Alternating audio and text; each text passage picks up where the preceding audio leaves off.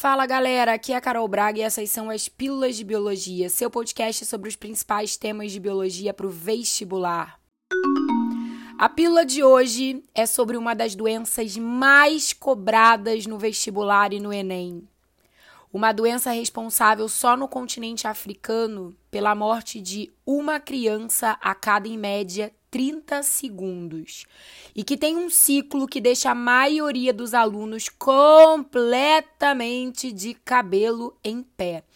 Inclusive, por falar em ciclo, antes de te revelar que doença é essa da pílula de hoje, eu quero te dizer para correr lá no meu Instagram, arroba professora Carol Braga, para acompanhar enquanto você ouve essa pílula o resumo, o ciclo da malária. Tá prontinho, super lindo e maravilhoso, te esperando lá no meu Instagram. Aliás, se você quiser encontrar não só esse, mas qualquer outro resumo referente às cento e poucas pílulas que temos aqui, é só você digitar no Instagram hashtag pílulas de biologia, pílulas com acento, ok? Então é isso mesmo, gente. Hoje a gente vai falar sobre malária, que é uma doença infecto-parasitária causada por protozoários apicomplexos do gênero Plasmodium, transmitida pela picada da fêmea contaminada do mosquito Anopheles. Aliás, por falar em ciclo da malária, você sabe que todo ciclo tem um começo que gira e volta para aquele mesmo lugar.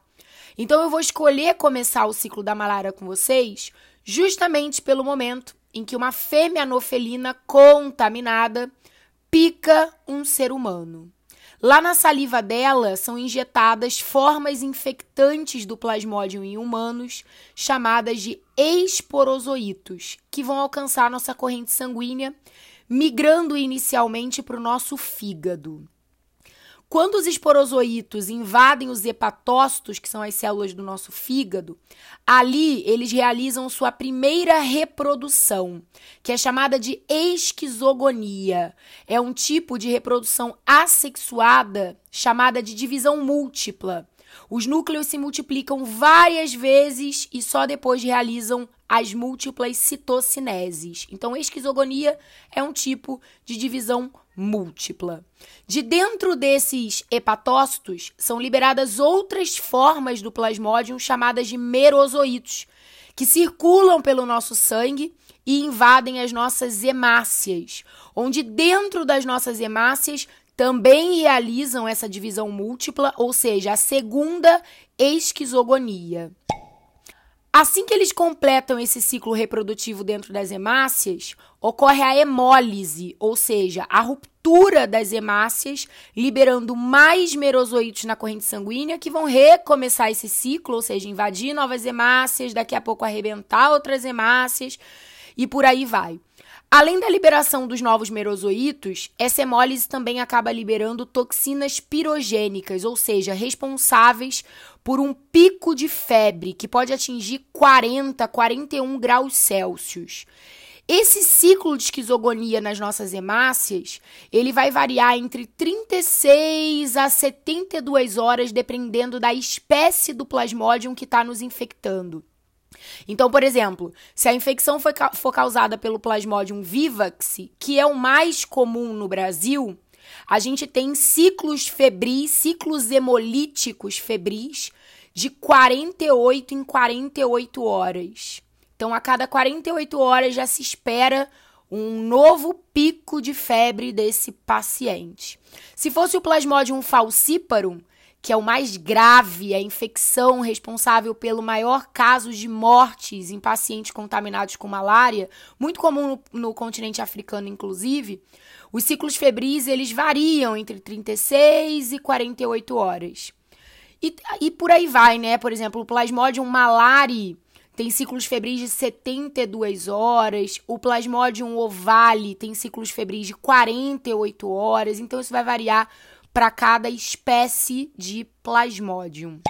Uma coisa muito interessante é que, em homenagem a esses ciclos febris relacionados à esquizogonia hemolítica, a gente também pode nomear a malária de febre terçã benigna, terçã maligna, quartã, em virtude desses intervalos.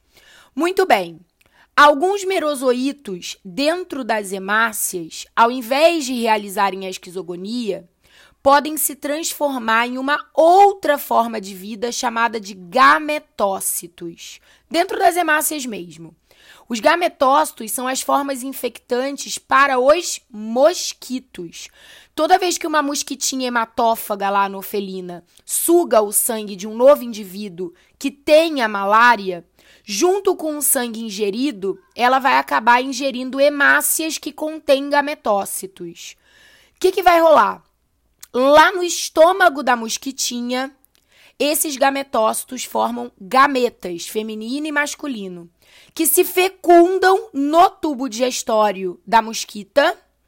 E a partir dessa fecundação se forma um oocisto, como se fosse um zigotinho, que vai sofrer exporogonia, que assim como a esquizogonia, que é o nome que a gente dá para o ciclo reprodutivo que acontece nas células humanas, a exporogonia é o nome do ciclo reprodutivo também assexuado, também por divisão múltipla, porém que acontece lá no corpo do hospedeiro mosquito.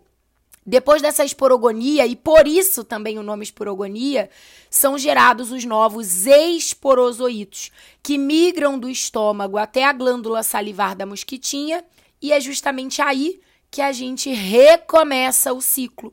Se essa mosquitinha picar um outro ser humano, lá na sua saliva contaminada, a gente vai ter a contaminação de uma próxima pessoa.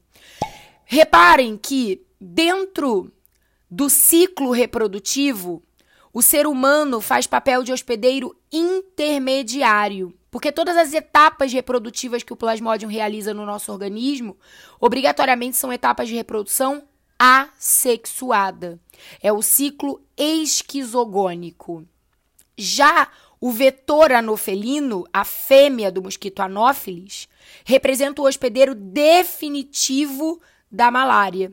Por quê? Porque vocês vão lembrar que dentro do ciclo reprodutivo que o plasmodium realiza no corpo da mosquitinha, tem um momento em que tem fecundação de gametas, ou seja, isso é uma etapa de reprodução sexuada. E por ter reprodução sexuada, a gente considera então esse vetor anofelino o hospedeiro definitivo. Lembrando que logo depois dessa fecundação rola também uma etapa de reprodução assexuada, que é aquela lá da esporogonia, que vai gerar os esporozoítos. Certo, galera? Muito bem. Então não deixa de passar no meu Instagram para conferir o ciclo completinho, de repente até fazer uma revisão, ouvindo novamente a pílula enquanto você vai acompanhando todo o passo a passo do resumo.